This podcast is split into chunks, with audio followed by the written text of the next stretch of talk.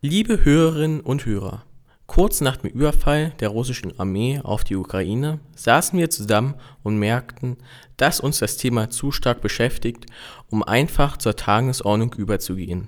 Nach kurzer Überlegung beschlossen wir, unsere Unterhaltung aufzunehmen. Das nur leicht eingekürzte Ergebnis könnt ihr hier nachhören.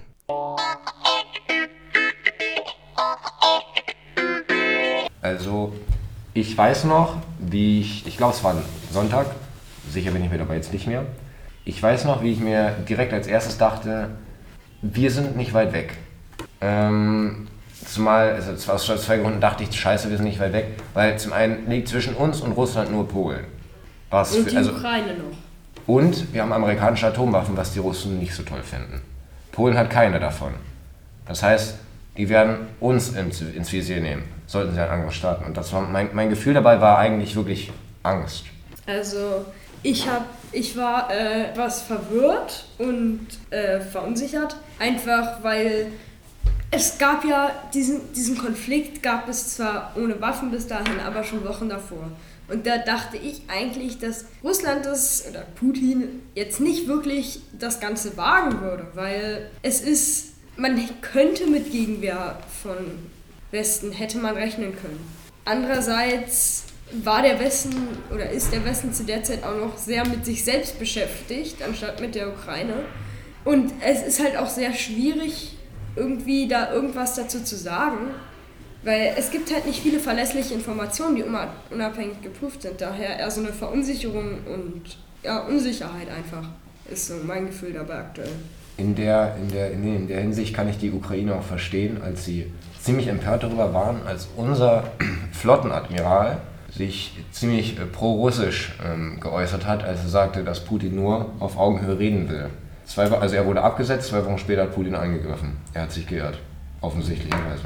Auf Augenhöhe hätte er vorher reden können. Er hätte sogar das stärkere Monopol als die Ukraine gehabt, wahrscheinlich. Ja, viele hätten ihm aufgrund der Handelsbeziehung einfach besser geglaubt. Ähm, ich erinnere mich noch an den ersten Tag, wo man es in den Nachrichten gesehen hat. Ich hatte ähm, sehr viel davon gesehen, ganz lange. Ähm, man sieht auch auf anderen Mediasachen äh, arme Menschen, die unter der Brücke in Bahnhöfen oder sonst so sind und halt einfach Angst haben. Und so habe ich mir auch gefühlt. Ich hatte Angst einfach dass die Ukraine hier, äh, Russland hier bald herkommt und uns auch angreift. Am Ende geht es uns genauso.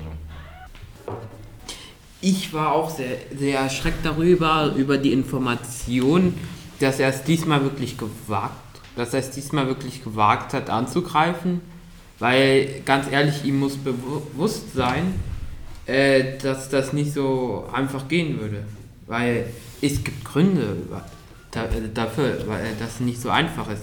Sie haben ja schon seit äh, vielen Jahren versucht, äh, in die ähm, UN, nee, NATO, NATO, einzutreten und äh, ja, ich war auch sehr überrascht äh, und erschreckt darüber, äh, weil ja, äh, er hätte es wissen müssen, dass natürlich Sanktionen und alles verhängt werden.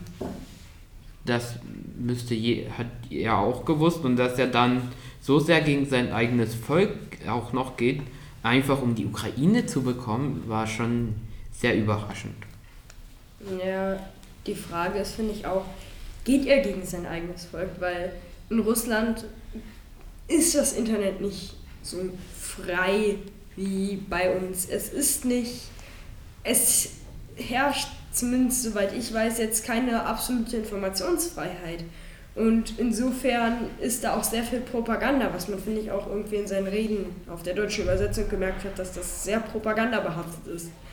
Was jetzt aber aktuell sind es halt beide Seiten, die propagandabehaftet sind, größtenteils. Aber so äh, in Russland denke ich, oder meines Wissens nach werden da auch gezielt Falschinformationen gestreut, was das Ganze halt. Ich weiß nicht, ob er aus der Sicht seines Volkes gegen sein eigenes Volk geht. Also, gezielt Falschinformationen, dass, dass du glaubst es nicht, du, du weißt es, es ist so. Ähm, sie gehen gerade sehr, sehr aggressiv dagegen vor, dass Leute glauben, in, dass es ein Krieg wäre. Sie bezeichnen das als äh, militärische Operation. Ähm, beim, wenn du das Wort Krieg. Sonderoperation. Sorry. Äh, sie ben- benutzt, also wenn du das Wort Krieg für, diese, für diesen Konflikt, bewaffneten Konflikt, wie, wie der Westen es nennt, äh, benutzt, äh, kann dir äh, sogar eine Haftstrafe ähm, auch aufgesetzt werden. Und ähm, generell weiß die russische Re äh, Bevölkerung gar nicht, was wirklich los ist. Äh, Bis, bis auf diese wenigen Ausfälle des, der russischen, des russischen Staatsfernsehens wird nur Falschinformation verbreitet. Und ich meine, das ist tatsächlich, der Westen weiß das. Das ist aber an sich eigentlich sehr traurig, dass wir als uns immer wieder als Hochkultur bezeichnende Gesellschaft immer noch Probleme haben wie falsche Informationen und Kriege. Das ist einfach, finde ich, traurig.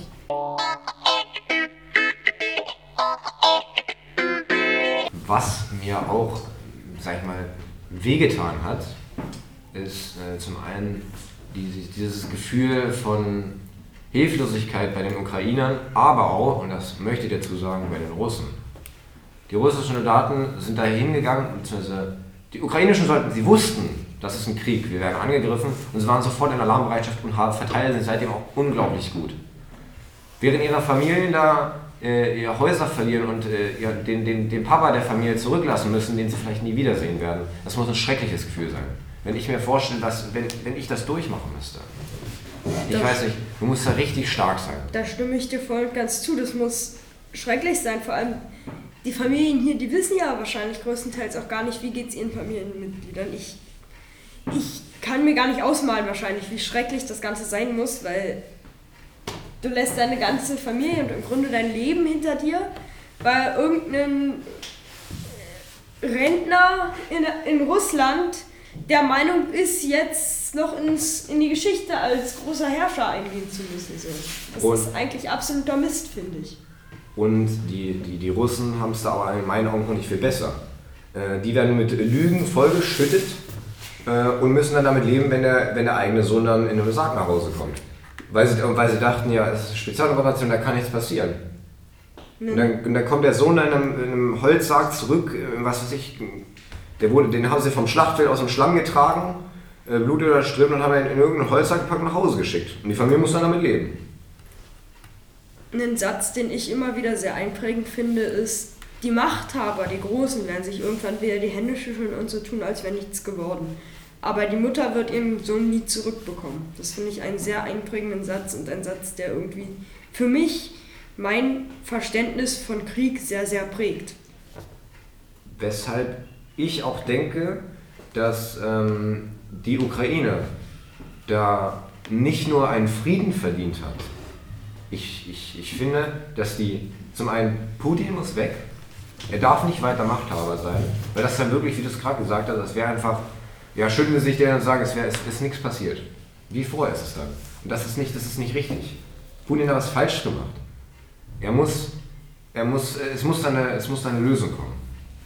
Ähm, bloß die Sache ist, wenn man, wie du schon sagst, wenn man Putin jetzt einfach ähm, mal auswechseln würde, ähm, wäre ja auch nicht alles gegessen. Die vielen Toten, die jetzt nicht mehr unter uns sind, ähm, würden ja auch dann nicht einfach rückkommen oder so. Klar wäre es dann schön, kein Krieg mehr und so. Aber man muss immer an die Toten denken. Und das ist ja auch nicht so einfach, das zu vergessen. diese Erinnerungen werden, und das, das muss, ich, muss man sich auch als Deutscher durch den Kopf gehen lassen, als Pole, als Amerikaner, was weiß ich. Weil vor allem die Amerikaner interessieren sich ja nicht für den Krieg wirklich, die Bürger. Ähm, es, ist, es ist wahrscheinlich schon eine Glanzleistung, dass Biden dazu zum Beispiel wirklich was sagt und Soldaten einschickt. Ähm, aber das müssten sich auch die durch den Kopf gehen lassen. Diese Familie, wie du es sagtest, und du, werden ihre Söhne nicht zurückbekommen, ihre Söhne oder Väter, die sind tot.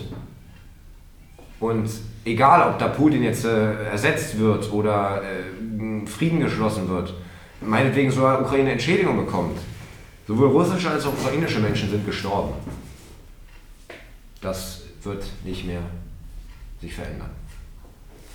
Ja, ähm, nochmal zu der Sache von meinem Vorredner, ähm, mit dem Putin-Austausch mit meinem Vorvorredner. Ähm, als Putin neu war, wurde noch hier in Deutschland von unserer Regierung gesagt oder gedacht und es wirkte auch so, soweit ich weiß, als wäre er ein Revolutionär, als würde er die Demokratie nach Russland bringen.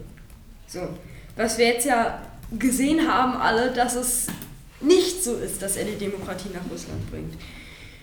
Und dass wir da am Anfang eben auch mit Putin als verlässlichen Vertragspartner, als Westen, als kompletter Westen eine große Fehleinschätzung gemacht haben und einen großen Fehler gemacht haben.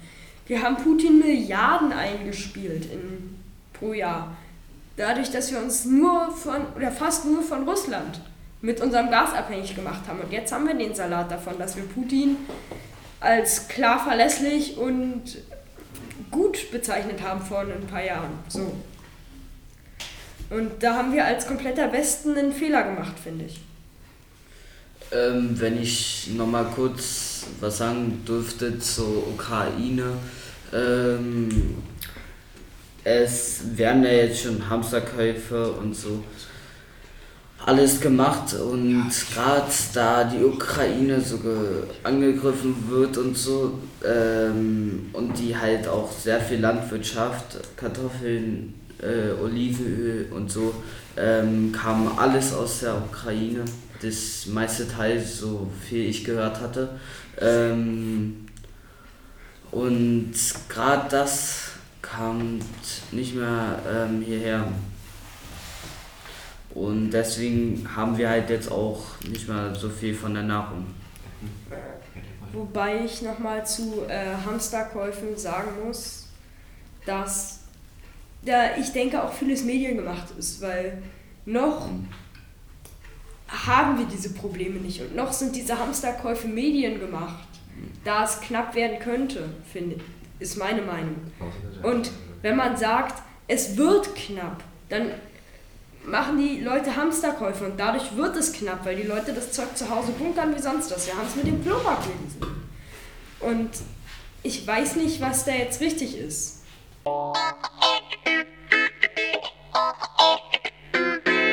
Ich finde es schlimm, dass die ganzen Leute ihre, äh, ihre ihr Zuhause verlieren. Und äh, ja, ich finde es halt generell schrecklich, dass die eigentlich relativ grundlos angegriffen werden. Also darauf kann man direkt sagen, dass ja direkt, also eigentlich theoretisch ist das ähm, ein Kriegsverbrechen, wenn man direkt, ähm, also die, ich meine, ein Artillerieschlag, man kann nicht sagen, also man kann ihn sehr gut kontrollieren, wo der trifft und dass sie direkt humanitäre Gebäude angreifen. Völkerrechtlich war aber auch schon die Annexion der Krim. Ich glaube 2014 war das. Ich glaube, Russland hat es nicht so mit dem Ähm, Völkerrecht. Eigentlich zumindest aus westlicher Sicht sehr problematisch und völkerrechtlich nicht in Ordnung. Also, Und insofern, es ist halt nicht in Ordnung. Und bei der Annexion der Krim haben wir halt, es war zwar ohne Waffengewalt, aber ein paar Wirtschaftssanktionen verhängt. Und jetzt sind wir der Meinung, das geht überhaupt nicht. Klar, es ist Waffengewalt, aber bei der Annexion der Krim hat die Ukraine sich nicht gewehrt. Warum gibt es da jetzt einen so klaren Umschwung? Warum hat man das Ganze damals nicht schon gemacht, ist die Frage.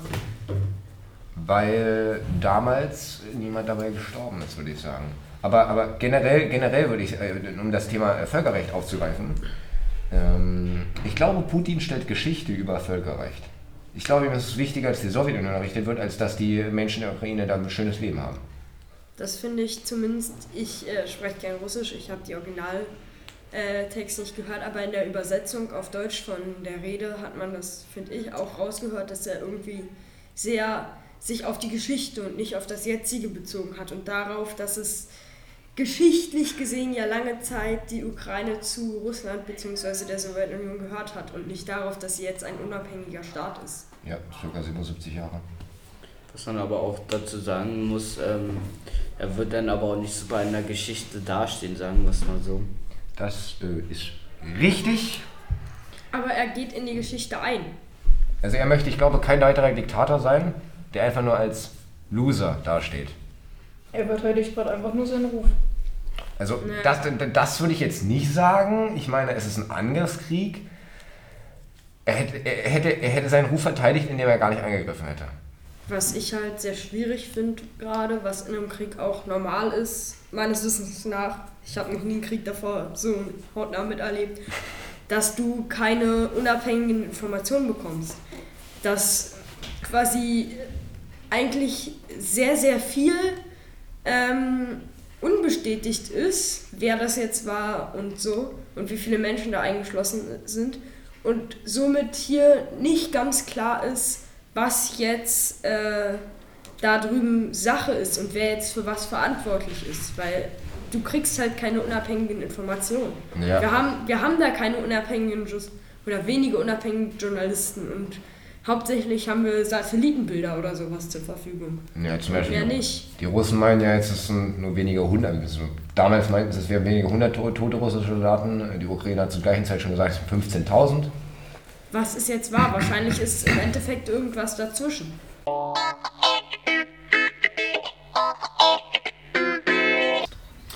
kann man dann auch etwas Positives ähm, sehen in der Reaktion des Westens und anderer Länder auf diesen Konflikt. Also ich bin der Meinung, ja, weil davor, wenn man überlegt, davor sind Menschen wegen einer Maskenpflicht auf die Straße gegangen. Davor gab es 40.000 Organisationen, die in 40.000 Richtungen demonstriert haben und sonst was. Mittlerweile, aktuell ist es aber so, dass irgendwie so alles näher zusammenrutscht, dass alle so als erstes Interesse ähm, haben, die dafür Frieden zu sorgen und diese Differenzen gerade in den Hintergrund rutschen und quasi erstmal dieser Frieden in den Vordergrund rutscht, dass quasi dadurch, habe ich das Gefühl, zu mehr Zusammenhalt kommt.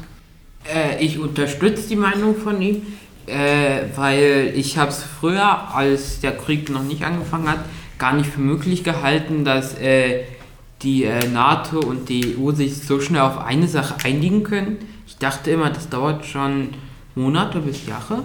Ich war echt sehr überrascht, äh, als dann in den Nachrichten ankam, dass äh, die auf einmal Sanktionen äh, geplant haben. Ich muss sagen, es ist vielleicht sogar, was, das, was die Einigkeit in der NATO angeht, ein ziemlich, ein ziemliches Glück für uns Euro Europäer, dass äh, momentan nicht mehr der gut alte Donald Trump an der Macht ist in Amerika, sondern äh, ein anderer, meiner Meinung nach vernünftigerer Präsident, der nicht sofort ähm, denkt, das könnte jetzt nach hinten losgehen oder mit Atomwaffen droht. Ich würde auch etwas Positives da drin sehen, weil äh, die Menschen sind in der Zeit, wo jetzt der Krieg ausgebrochen ist und in den Krieg ähm, mehr zusammengewachsen. Sieht man daran, dass viele zur Ukraine fahren und Essen, Sachen, Decken, alles Mögliche dahin bringen, um sie zu unterstützen und das hätte man davor eigentlich nicht so toll getan, eher gar nicht. Ja.